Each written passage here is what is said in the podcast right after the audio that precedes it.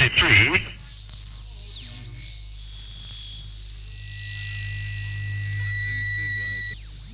Batata quente. Passa a outro e não ao mesmo. Ora, cá estamos nós para mais uma batata quente eh, e desta vez com o Ricardo Paes Mamed. O último convidado, o Sérgio Treffaut, eh, disse que quando ouviu eh, e viu falar na televisão, pediu logo para, para marcar um encontro, porque gostava de o conhecer. Um, e, e, disse que com ele consegui passar uh, uma semana para fazer um documentário, uh, o que é Ricardo Paes Mamed, um, um, uma honra. Uh, o Sérgio Terrefot tem uma, uma, várias voltas ao mundo, conhece pessoas incríveis, não é? Portanto, é, um, é uma bela. É uma bela. É um, é um grande elogio, é um, é um belíssimo elogio, não é? É, sem dúvida. Na verdade, de alguma forma, na sequência disso, acabámos por, um, ehm, por nos conhecermos e, e por eh, falarmos. E, e, e, eu já conheci o trabalho do, do, Sérgio e passei a conhecer também a pessoa que ele é. E foi algo muito, muito interessante para mim. Uh, para além da, da honra de, destas coisas, de termos alguém que já tem uma obra uh, feita e, e admirável, uh, o ter prazer de, de, falar com, com um indivíduo muito afável, muito interessante e, e, foi de facto uma, uma boa experiência, um daqueles bons eventos da vida. Bem, eu estive a ler o seu currículo, que é gigante. Eu vou, eu vou resumir para quem está a ouvir. Ricardo Paz Mamed começou a dar aulas no, no ISCTE com, com 25 anos, é verdade. Uh, 1999, nasceu em Coimbra, é comentador uh, habitualmente na nossa RTP3, o que nos deixa muito contentes, que pertencemos ao grupo RTP. É diretor do mestrado em, mestrado em Economia e Políticas Públicas do ISCTE, membro do Conselho Económico e Social desde 2017, eleito na qualidade de personalidade de reconhecido mérito. E isto... Já não sou, já não ah, já sou. Não é, mas, fui, mas foi. Fui de 2017 a 2020. Ok, mas foi. E isto é um, é um, é um, um é mesmo um resumo uh, e convido a quem está a ouvir para, para fazer uma busca rápida, não ler uh, ou, ou, ler por alto no Wikipedia, mas uh, passar a seguir para, para a própria página do ISCTE, onde está a informação toda. Um, eu, vou, eu vou começar por fazer uma, uma pergunta completamente fora da sua área. um economista gosta de música também? Não sei se todos os economistas gostam de música. O, o, o Ricardo, neste gosto. caso. Sim.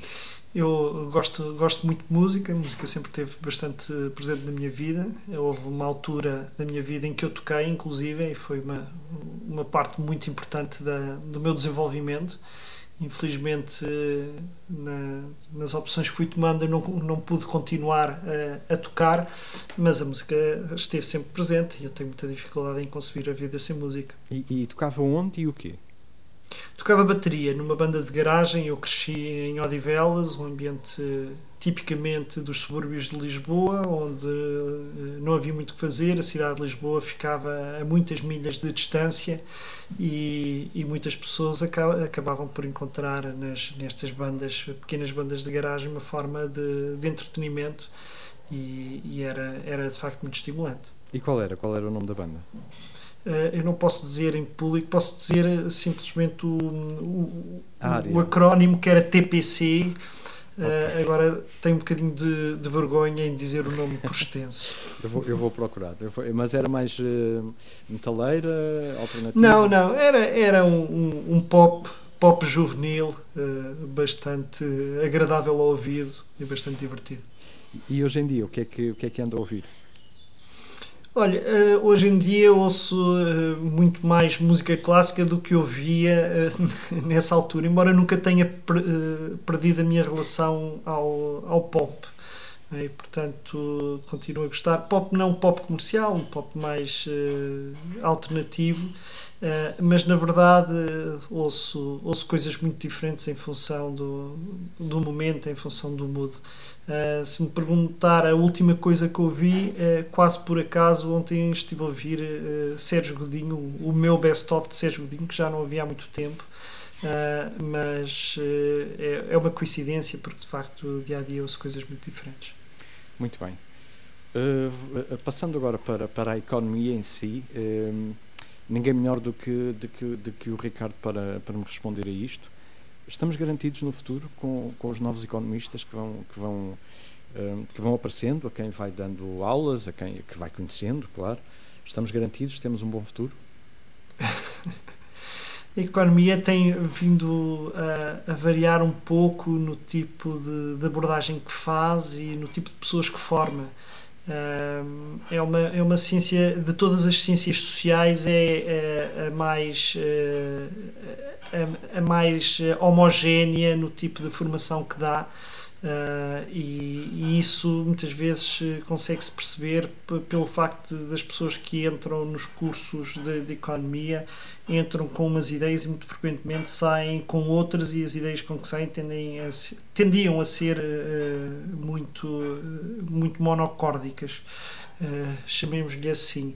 Uh, nos últimos anos, em particular na sequência da grande crise financeira de 2008 e de, de toda a experiência da crise da zona euro uh, de há uma década, começaram-se a ouvir vozes mais, mais desalinhadas, mais heterodoxas, e hoje a economia voltou a recuperar um pouco da, da sua diversidade e essa diversidade, do meu ponto de vista, é fundamental.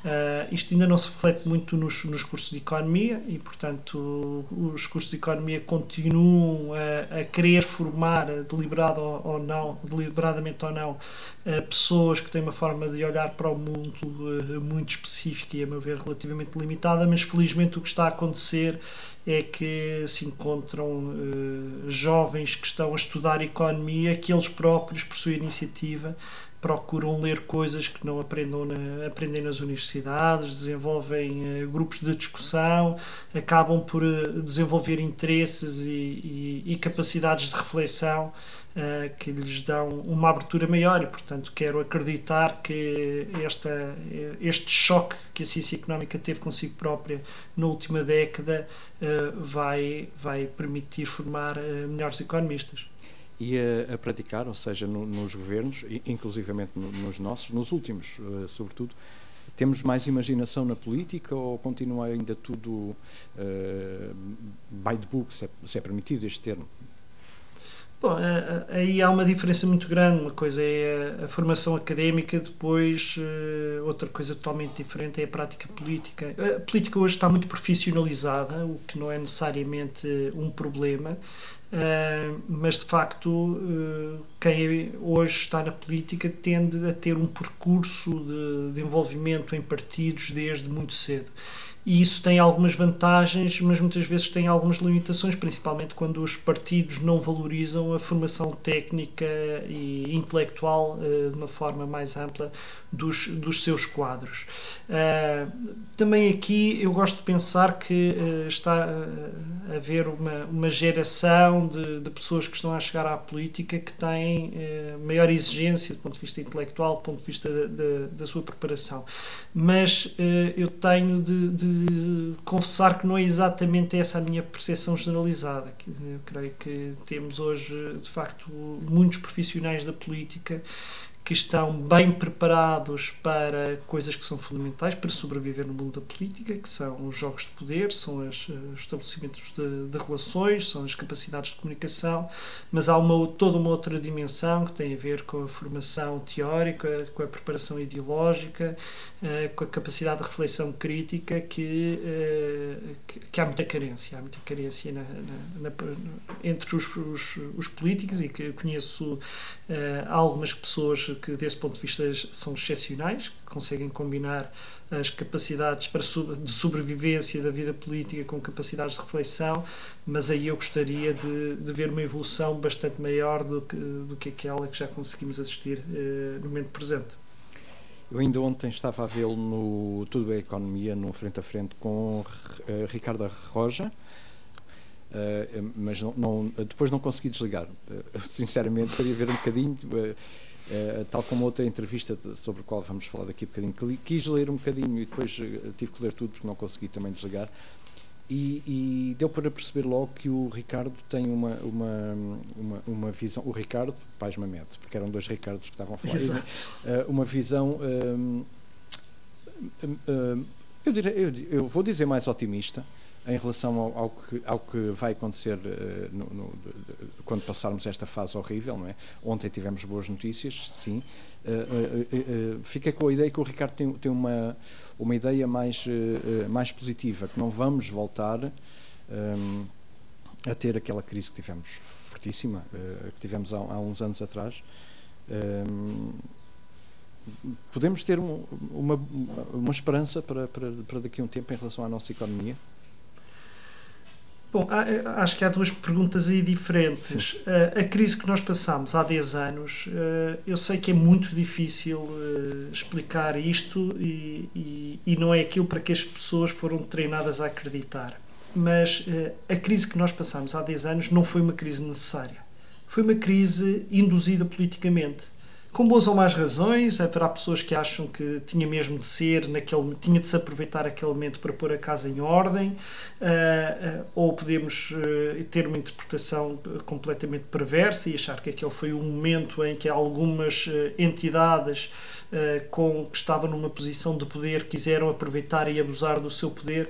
A verdade é que a crise pela qual a União Europeia passou, e em particular os países do, da periferia da, da zona euro passaram, foi uma crise que foi induzida e que, de resto, terminou no preciso momento em que as autoridades europeias decidiram que ela iria terminar.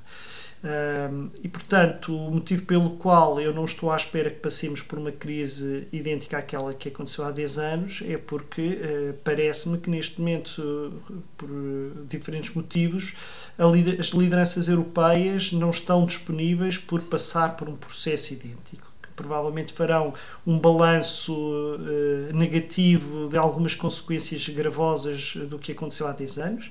Tínhamos presente que Portugal é uma exceção do ponto de vista da estabilidade política, estamos muito preocupados com alguns fenómenos de extremismo na política portuguesa, mas Portugal é efetivamente um, um caso único de estabilidade, porque a maior parte dos países europeus, depois da última crise, passou por convulsões enormes do ponto de vista político e isso uh, faz com que hoje os líderes políticos, perante uh, o, o, risco da instabilidade e o risco da própria desagregação da União Europeia, tenham tido uma preocupação de ter uma, uh, lidar com esta crise de uma forma muito diferente e, portanto, menos agressiva. E esse é o motivo pelo qual eu não estou à espera de uma repetição do que vivemos há 10 anos. Uma pergunta diferente é saber se uh, a economia portuguesa uh, está em condições de resolver os seus problemas fundamentais em dar para a frente e virmos a ter um futuro substancialmente mais. Uh, mais abundante, digamos assim, do ponto de vista material do que, do que temos tido. E eu sobre isso já não sou tão otimista, porque eu vejo os problemas da economia portuguesa como problemas que têm uma natureza estrutural que eh, de forma simplificada se devem a 100 anos de atraso nas qualificações e mais de 50 anos de atraso de industrialização, eh, o que faz com que a economia portuguesa eh, tenha uma natureza necessariamente semi-periférica, da qual não se livra facilmente e ainda por cima neste momento acumula isso com um nível de endividamento muito grande. Portanto, nós uh, uh, não somos um país pobre, tínhamos consciência disso, mas não seremos também tão facilmente um país uh, próximo daqueles que são os mais ricos. Temos de ter perseverança, temos de ter noção dos caminhos que queremos seguir para termos uma perspectiva de melhoria progressiva das condições de vida das pessoas. Muito bem. Já lhe vou deixar a batata quente. Antes, eh, uma, uma, última pergunta que não tem, não tem a ver com a economia e tem a ver com a, com a sua académica. É de Coimbra e, e é grande adepta académica de Coimbra. Bom, eu eh, já há uns anos, eu era um grande adepto de futebol, eh, jogava futebol e tinha, era conhecido na minha casa por ser um, um fanático, onde pouca gente ligava a futebol à medida que os anos foram passado, passando, fui-me desencantando com o futebol enquanto negócio e hoje acabei por, por, perder um bocadinho de paciência. Continuei a gostar muito de assistir a, a, jogos de futebol, mas acabei por perder um bocadinho de paciência para acompanhar uh, o futebol do, do dia a dia. Uh, a Académica foi a equipa que eu mais vezes fui ver ao estádio e ia muito com, com o meu avô materno e tenho quer lado materno, quer lado paterno. Uh, autênticos fanáticos da, da, académica e isso acabou por me contagiar necessariamente, apesar de há muitos anos não, não vou ver um jogo da académica, guardo memórias das melhores de, da infância a ver os jogos da académica e a dizer as minhas primeiras asneiras em público sem que ninguém me, me reprimisse por causa disso e portanto era um momento de grande libertação também. Muito bem, então eh, vou-lhe deixar a batata quente na mão. Um, não, é uma, não é uma pergunta fácil. Um, que pessoa, uh, fora do meio da política, claro, gostaria de ver numa, numa carreira política, quer seja local, nacional? Um... Bom, eu não tenho a certeza que gostasse de, que aconselhasse uma carreira política a qualquer das pessoas que, que eu respeito ou que admiro. Uh, acho que, que é algo que exige um estofo onde dificilmente se é feliz.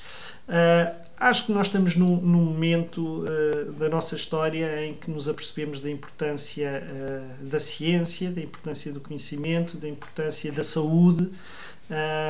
E, e, nesse sentido lembrei-me de uma pessoa que tem um papel importante na liderança em qualquer um destes domínios, que é a Maria Manuel Mota, que é uh, uma especialista na, de malária, que é diretora uh, de uma grande instituição de investigação em saúde e que já tem sido agraciada publicamente com várias distinções e, portanto, não, não estou propriamente a ser original num momento como o, o, o, atual. Creio que vale a pena lembrarmos da, da importância daquilo que, em larga medida, a Maria Mota simboliza e representa. Muito bem, será então a próxima batata quente. Ricardo Paz Mamed, foi um prazer. Muito obrigado. E, prazer foi meu. E vou continuar a, a ver agora ainda com mais atenção porque a entrevista já está feita e assim posso ficar com outras curiosidades mais extensas. Muito obrigado mais uma vez, um grande abraço e até Muito breve. Muito obrigado pelo, pelo convite, até breve. Obrigado.